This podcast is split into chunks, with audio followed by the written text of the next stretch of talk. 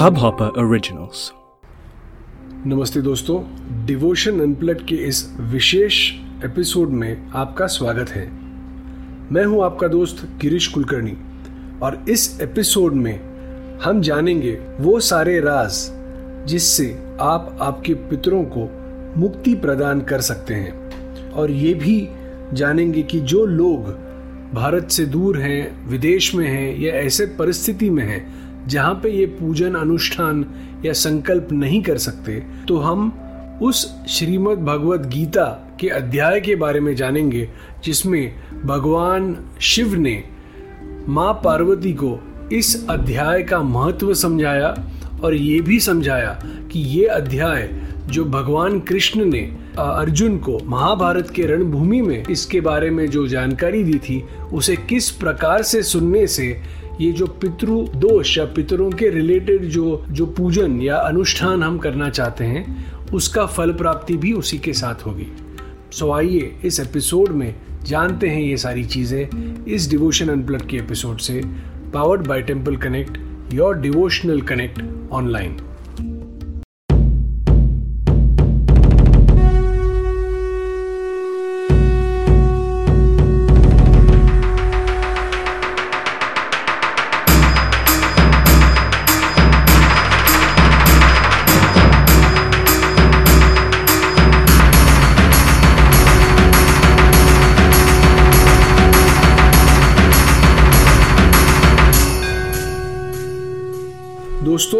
पिछले एपिसोड में हमने जाना कि पितृपक्ष का महत्व क्या है और इसको क्यों करना चाहिए। तो ये पितृपक्ष का जो महीना है, इसमें बहुत सारी चीज़ें हैं जो हमें करनी चाहिए। महालय श्राद्ध एक ऐसा विषय है जो, जिसके बारे में हम आज जानेंगे। उसी के साथ ही साथ इस एपिसोड में हम ये भी जानेंगे कि किस प्रकार से भागवत गीता का जो सातवां अध्याय है वो सुनने पे सारे लोग जिन्हें पितृदोष है या जो पितृ दोष निवारणार्थ पूजन नहीं कर सकते, या ये जो पितृपक्ष में महालय श्राद्ध या ये पूजन नहीं कर सकते तो केवल ये सातवां अध्याय सुनने से उसके संबंध में जो फल प्राप्ति है, वो उस अर्चक को प्राप्त हो सकती है। तो आइए जानते हैं श्रीमद् भागवत गीता के माध्यम से बताई गई कहानी। जिसका फल स्वरूप और फल स्तुति भगवान शिव ने माँ पार्वती को बताई।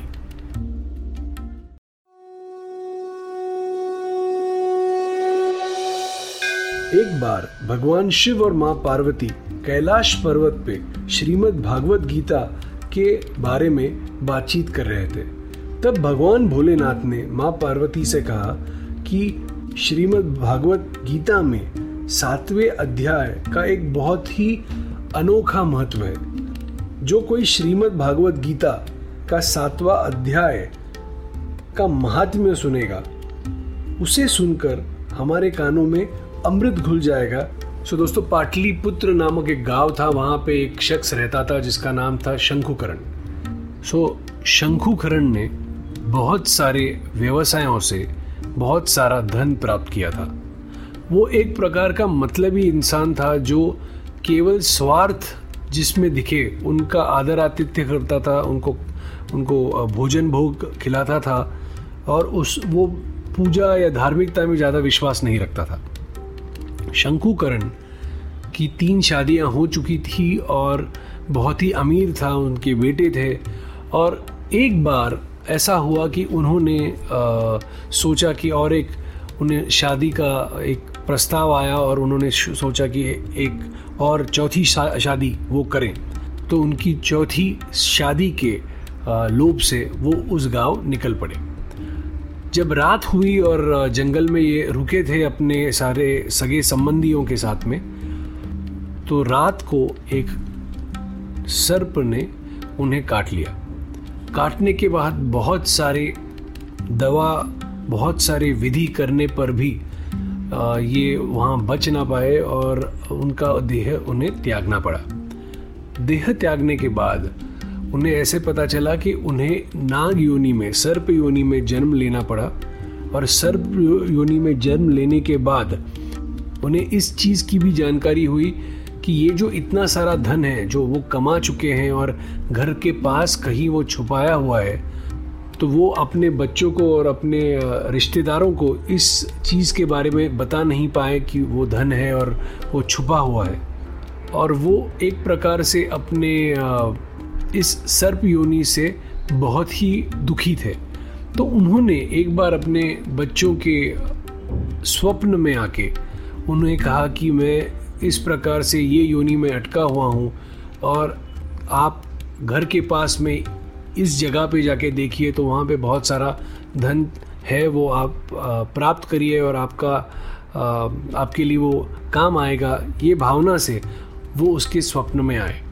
दूसरे दिन उनका जो मजला बेटा था, वो कुराड़ लेके, वो निकल पड़ा ढूँढने के लिए कि ये जगह कहाँ है। उससे ये निश्चित नहीं था कि ये जगह एग्जैक्टली कहाँ है, पर वो निकल पड़ा ढूंढते ढूंढते जब वो वहाँ पहुँचा, उन्होंने देखा कि वो सर्प देवता का एक घर है जहाँ पे इन्होंने सोचा कि उसके नीचे ये धन गड़ा होगा। और ये एक्चुअली ये जो सर्प योनि में जो शंखुकरण थे, वो सर्प योनि में उन्होंने जन्म लेने के बाद में वो वहीं पे थे। तो शंखुकरण जो नाग अवतार में थे, उन्होंने इस व्यक्ति को पूछा कि, भाई आप कौन हो? यहाँ पे क्यों आए हो? और यहाँ पे क्यों गड्ढा खोद रहे हो? तो उस बंदे ने कहा कि पिताजी मैं आपका बेटा हूँ आप मेरे स्वप्न में आए थे और आपने कहा कि इस जगह पे धन गड़ा होगा। तो मैं इस मार्गदर्शन को लेके यहाँ पे आया हूँ ये धन निकालने के लिए। तो शंकुकरण जो नाग योनि में थे उन्होंने उन्हें कहा कि मैं इस योनि से बहुत आ, बहुत थक चुका हूँ और मुझे यहाँ से मुक्त करिए। तो शंकुकरण को उनके बेटे ने पूछा कि क्या करने से आपको मुक्ति प्राप्त हो सकती है और कौन सा विधि मुझे करना चाहिए? तब नाग रूप में जो शंकुकरण थे, उन्होंने उनके बेटे को कहा कि कोई भी पूजा, अनुष्ठान या कोई भी व्रत से भी बहुत शक्तिशाली है गीता में का, भगवत गीता में का सातवां अध्याय। सो जो भी ये सातवां अध्याय पढ़ेगा या सुनेगा, उसे अपने पूर्वजों को मुक्ति देने के लिए या उसे अपने पूर्वजों के सिलसिले में जो पितर पूजन ना कर पाने का जो फल प्राप्ति नहीं मिलती, वो केवल ये सातवां अध्याय पढ़ने से उन्हें, उनके पूर्वजों को मुक्ति मिल जाएगी। तो फिर ये सुनने के बाद शंकुकरण के बेटे वापस अपने गाँव लौट आए, उन्होंने ये सातवां अध्याय किया। साथ ही साथ उन्होंने जो महालय श्राद्ध पूजन था, वो किया और उसके चलते शंकुकरण को मुक्ति मिली। उन्होंने उनके बच्चों को, वो गड़ा धन कहाँ था, वो उसका मार्गदर्शन किया। आगे चल के उन बच्चों ने इस धन का सही उपयोग करते हुए मंदिर बांधे, अन्न छत्र बांधे तालाब बांधा। बावड़ी हम जिसे बोलते हैं, पानी की लोगों के के फ़ायदे के लिए वो किया और सकारात्मक जो सारे काम थे, वो उन्होंने उस धन से किए। और तभी से ये प्रकट हुआ कि ये जो सारांश इस महात्म्य का, भगवान शिव ने माँ पार्वती को बताया तो आपसे सबसे अनुरोध है कि ये जो पितृपक्ष का महीना होता है, पितृपक्ष के महीने में, अगर आप पूजन, अर्चना, तर्पण या किसी प्रकार की श्राद्ध विधि नहीं कर सकते तो आपसे अनुरोध है कि आप अगर ये भगवत गीता में से, श्रीमद् भगवत गीता में से जो सातवां अध्याय है, उसे सुने, आपके परिवार वालों को भी सुनाएँ। और ऐसा कहा जा जाता है कि इसे सुनने से आपके जो पूर्वज हैं, उन्हें जो गति या उन्हें जो मुक्ति प्राप्त होनी है, वो उन्हें ये गति और मुक्ति प्राप्त होती है। तो इसी के साथ में हम अपने नेक्स्ट सेक्शन की तरफ़ जाते हैं। जिसे हम कहते हैं कि ritual of the week ritual of the week में इस बार हम जानेंगे महालय श्राद्ध और उसके रिलेटेड कई चीज़ें। तो उसके बारे में हम जानते हैं अपने अगले सेक्शन में रिचुअल ऑफ़ द वीक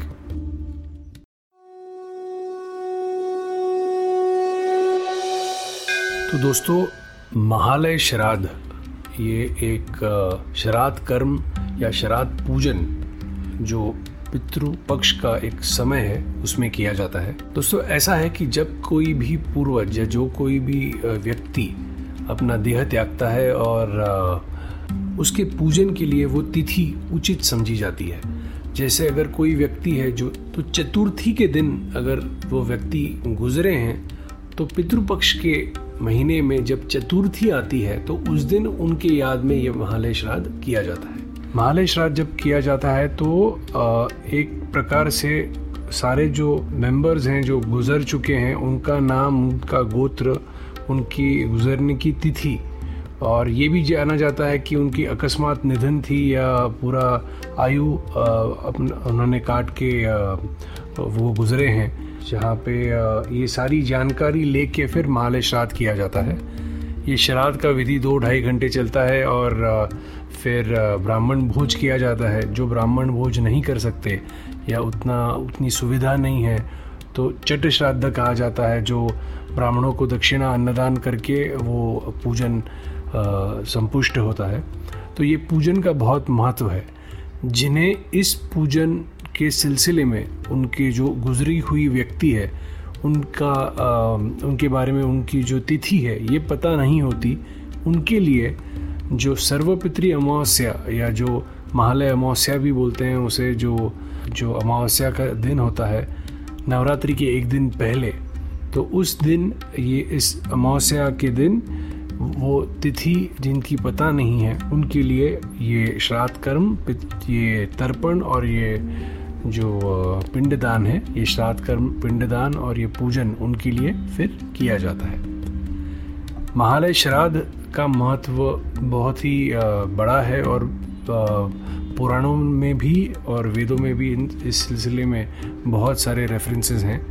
तो आपसे आग्रह है कि उससे सिलसिले में आप ये फैमिली में डिस्कस करें और आपके पूर्वजों के लिए ये पूजन आयोजित करें। मेरा ये आपसे अनुरोध है, एक एक ख्याल है कि अगर आपके फैमिली में ये महालय श्राद्ध पूजन आपके पूर्वजों के लिए होता होगा तो definitely it is blessing but अगर कोई भी नोन अननोन रीज़न से ये पूजन या विधि अगर आपके यहाँ पे नहीं होती होगी तो एक ये ऐसी विधि है जो आपके पूर्वजों का पूरा आशीर्वाद आपको प्राप्त करा के दे और आपकी जो ज़िंदगी में जो तकलीफ़ें आ रही हैं या कोई भी ऐसे सिचुएशन है जिसके चलते अब चीज़ें प्रोकास्टिनेट या आगे आगे जा रही है, काम नहीं बन रहा है या इवन कभी कभी शादियाँ नहीं होती या कोई कोई घरों में जनरेशन एक्सटेंड नहीं होता या बच्चे नहीं होते तो ये भी समझा जाता है कि ये पितृपक्ष में ये पूजन विधि करने से ऐसे सारे जो दिक्कतें हैं उसमें से निकला जा सकता है और इस पूजन का महत्व काफ़ी विशाल है तो ये पूजन, अर्चना आप करें और आपके पितरों को मुक्ति मिले यह, ये प्रार्थना। दोस्तों, ऐसा भी कहा गया है कि ये जो जाप है, ओम नमो भगवते वासुदेवाय, ये जाप करने से भी पितरों को समाधान मिलता है। तो मेरा ये आपसे अनुरोध है कि आप, आपके यथाशक्ति आप इसे करें और आपके पितरों के मुक्ति के लिए प्रार्थना करें। आइए इसी के साथ में हम हमारे नेक्स्ट सेक्शन की तरफ़ मुड़ते हैं, जो है टेंपल ट्रॉटिंग मंदिरों के बारे में इंफॉर्मेशन देता है और ये भी हमें बताता है कि उसका महत्व क्या है तो क्या अनोखा पूजन वहाँ पे किया जाता है। तो आइए हमारे अगले सेक्शन की तरफ़ मुड़ते हैं।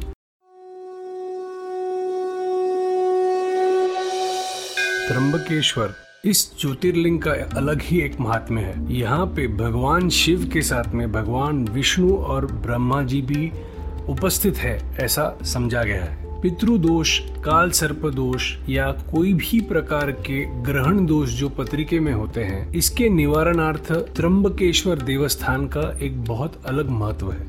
ऐसा कहा जाता है कि जब एक व्यक्ति गुजर जाता है और उन्हें मोक्ष नहीं प्राप्त होता और वो भूत योनि में ही रहते हैं, जिन्हें कोई भी अगला जन्म नहीं मिलता।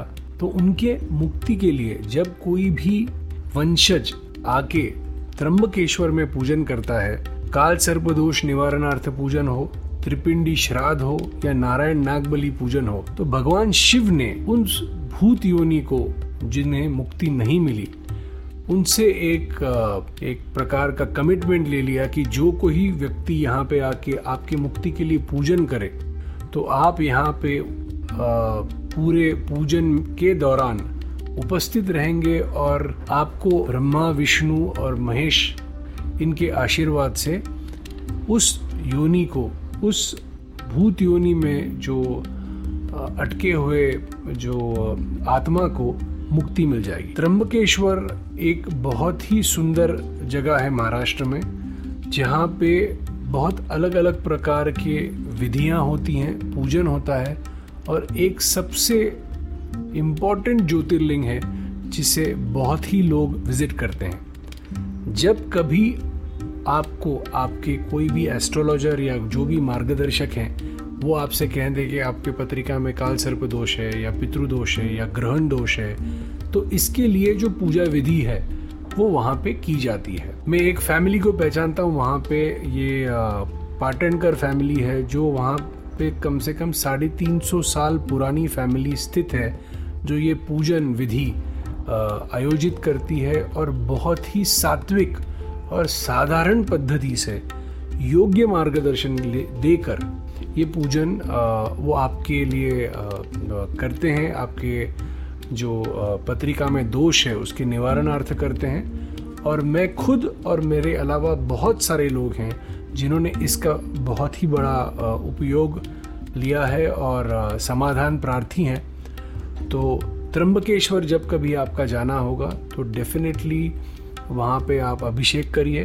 वो अभिषेक का समय सवेरे पाँच से सात के बीच में ही है और वहाँ पे जाके पूजन विधि करके आप आपके पूर्वजों के लिए प्रार्थना करें। और आपके खुद के कुंडली में अगर ये दोष है तो ये दो या तीन दिन वहाँ पे रुक के ये पूजा विधि करने का एक एक प्रयोग है, वो आप करिए। और मुझे ये अनुभव है कि ये पूजन करने से बहुत सारी बाधाएँ जो हमारे ज़िंदगी में आती हैं उससे मुक्ति मिलती है और हमारे जो आर्थिक या व्यवहारिक या हेल्थ रिलेटेड जो जो इश्यूज़ हैं, वो डेफिनेटली सॉल्व होते हैं। तो दोस्तों, त्र्यंबकेश्वर ज्योतिर्लिंग देवस्थान, ये बहुत ही अनोखा देवस्थान है और जब कभी आप महाराष्ट्र आए और जब कभी आप ज्योतिर्लिंग या कोई भी धार्मिक स्थान जाने का एक आयोजन करें तो त्र्यंबकेश्वर आपको डेफिनेटली विज़िट करना है।